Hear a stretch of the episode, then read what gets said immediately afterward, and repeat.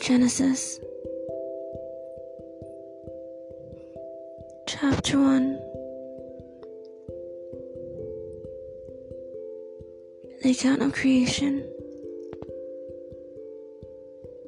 Section 1 In the beginning, God created the heavens and the earth. Section 2 The earth was formless and empty, and darkness covered the deep waters and the Spirit of God was hovering over the surface of the waters. Section 3 Then God said, Let there be light. And there was light. Section 4 And God saw that the light was good. Then he separated the light from the darkness. Section 5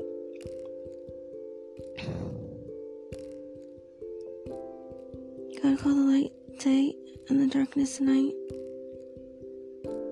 And evening passed and morning came, marking the first day. Section 6 And God said, Let there be a space between the waters to separate the waters of the heavens from the waters of the earth. Section 7 And that is what happened.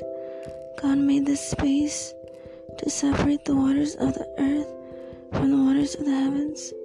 Section 6 God called the space sky, and evening passed and morning came, marking the second day.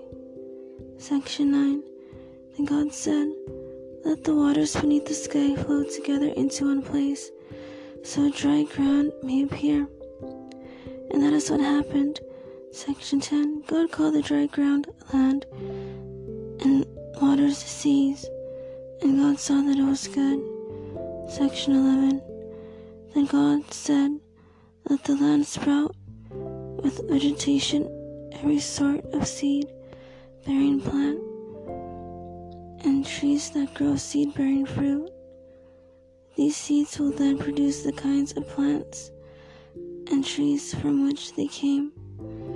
And that is what happened. Section 12 the land produced vegetation, all sorts of seed bearing plants, and trees with seed bearing fruit. Their seeds produced plants and trees of the same kind, and God saw that it was good. Section 13 And evening passed and morning came, marking the third day. Section 14 Then God said, Let lights appear in the sky to separate the day from the night let them be signs to mark the seasons, days, and years. Section 15. Let these lights in the sky shine down on the earth. And that is what happened. Section 16. God made two great lights the larger one to govern the day, the smaller one to govern the night. He also made the stars. Section 17. God set these lights in the sky to light the earth. Section 18 To govern the day and the night, and to separate the light from the darkness. And God saw that it was good. Section 19 And evening passed and morning came, marking the fourth day. Section 20 Then God said, Let the waters swarm with fish and other life let the skies be filled with birds of every kind. Section 21. So God created great sea creatures and every living thing that scurries and swarms in the water, and every sort of bird, each producing offspring of the same kind. And God saw that it was good. Section 22. Then God blessed them, saying, be fruitful and multiply. Let the fish fill the seas, and let the birds multiply on the earth. Section 23. And evening passed and morning came, marking the fifth day. Section 24.